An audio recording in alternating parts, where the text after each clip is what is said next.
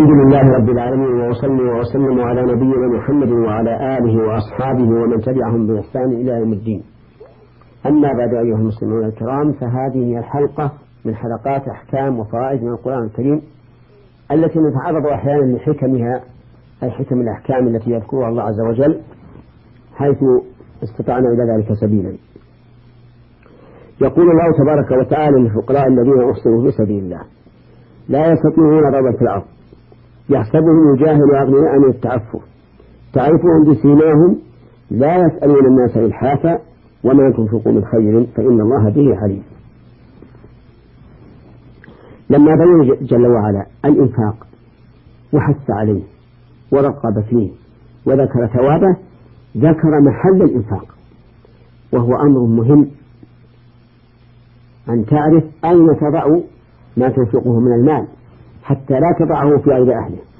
فقال للفقراء يعني أن النفاق لكل هؤلاء الموصوفين وهذا أعلى أنواع المحل.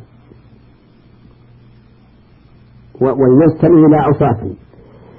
الوصف الأول أنهم فقراء جديرون بالصدقة عليهم. الثاني الذين أحسنوا في سبيل الله أي منعوا من الذهاب يمينا وشمالا. في سبيل الله لأنه لا قدرة لهم وذلك أمثال المهاجرين الذين هاجروا إلى المدينة وهم فقراء.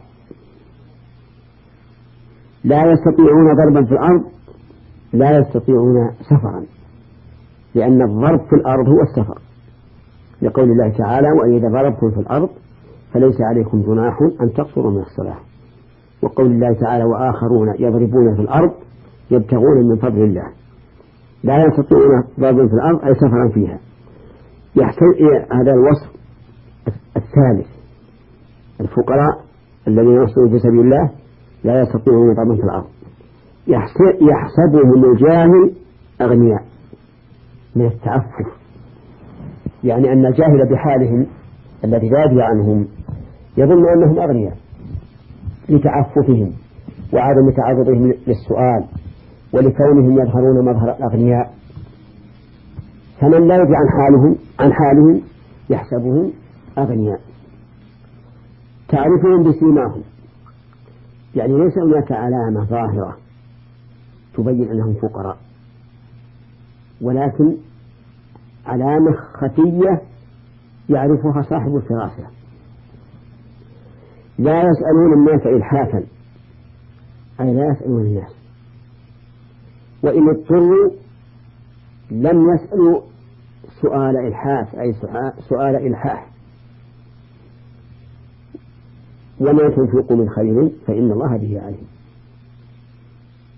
وسبق نظيرها قريبا. هذه الآية فيها أحكام وحكم.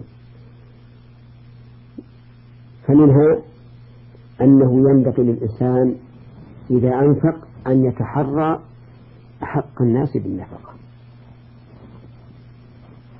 حتى تقع موقعها. ومنها أن المتصفين بهذه الصفات هم أحق الناس. فقراء يحصلوا في سبيل الله لا يستطيعون قدمهم في الأرض يحسبهم الجهل أغنياء من التعفف تعرفهم بسيماهم لا يسألون الناس الحافة ست صفات. ومنها من, من الحكم من, من الأحكام أن من لا يستطيع السفر ولا الذهاب يمينا وشمالا هو الذي يستحق الإنفاق. فيعلم بذلك أن من يستطيع أن يتكسب وإن لم يكن عنده شيء من المال ليس أهلا للإنفاق عليه. ولهذا قال النبي صلى الله عليه وسلم في الصدقة إنها لا تحل لغني ولا لقوي مكتسب يعني الزكاة. فقال ولا لقوي مكتسب لو, لو لم يكن عنده دراهم لأن هذا غني بعمله. وهنا يقول لا يستطيعون ضربا في الأرض. ومن فوائد الآية الكريمة الإشارة إلى أن الأسفار من أسباب الكسب والغنى. وما أحسن ما قيل.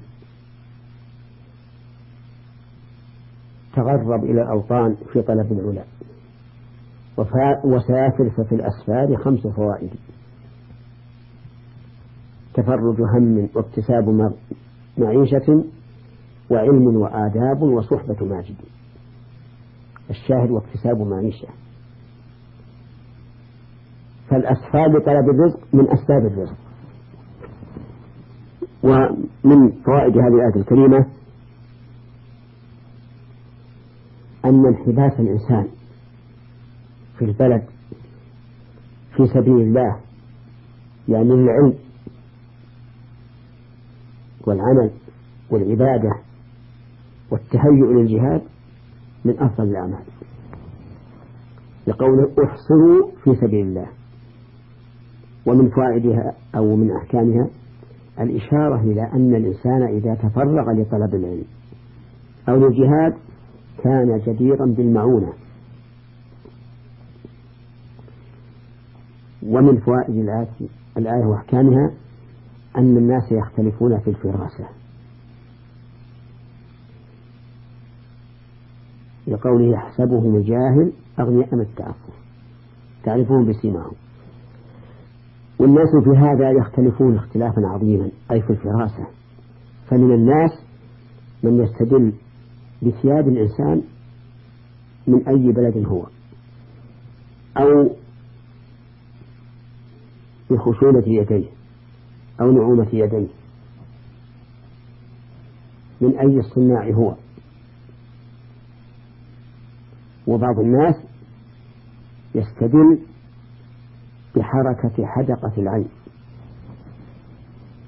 على حال الإنسان من خوف أو طمأنينة أو ما أشبه ذلك. فالناس في هذا يختلفون اختلافا عظيما. ولكن هذا لا يوجب أن يسيء الإنسان الظن بعباد الله. ومن فوائد الآية الكريمة أنه ينبغي للإنسان أن يظهر مظهر الغنى في لباسه وهيئته. ويتفرع على ذلك بيان جهل الذين يلبسون خشن الثياب. ووسخ الثياب. ولا يبالون بثيابهم يزعمون هذا تعففا.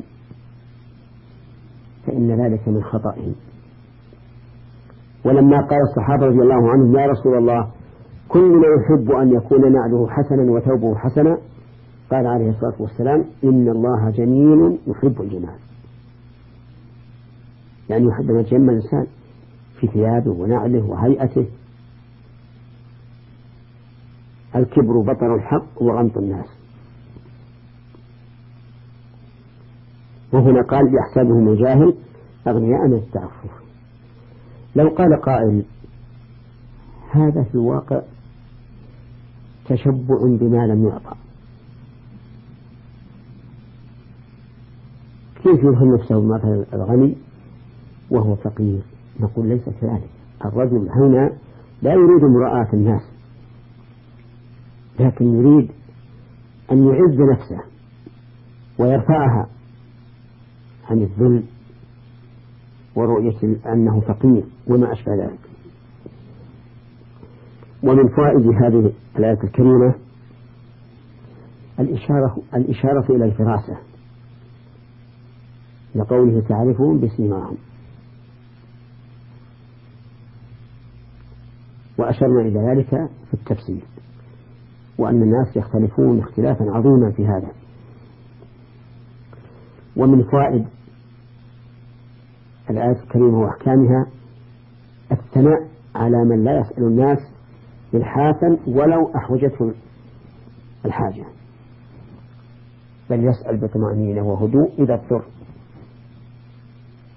وأما مع عدم الضرورة فالمسألة حرام. إلا من سأل حقا له فلا حرج عليه. ومن فوائد هذه الآية الكريمة وأحكامها الحث على إنفاق الخير لقوله تعالى وما تنفقوا من خير فإن الله به عليم. فأخبر جل وعلا أنه عليم بذلك ليحث عبادة على الإنفاق في الخير. نسأل الله أن يجعلنا من أهل الجود والكرم وأن يمن علينا جميعا بمنه وكرمه. إنه على كل شيء قدير. والحمد لله رب العالمين وصلى الله وسلم على نبينا محمد وعلى آله وأصحابه ومن تبعهم بإحسان إلى يوم الدين وإلى حلقة قادمة إن شاء الله. والسلام عليكم ورحمة الله وبركاته.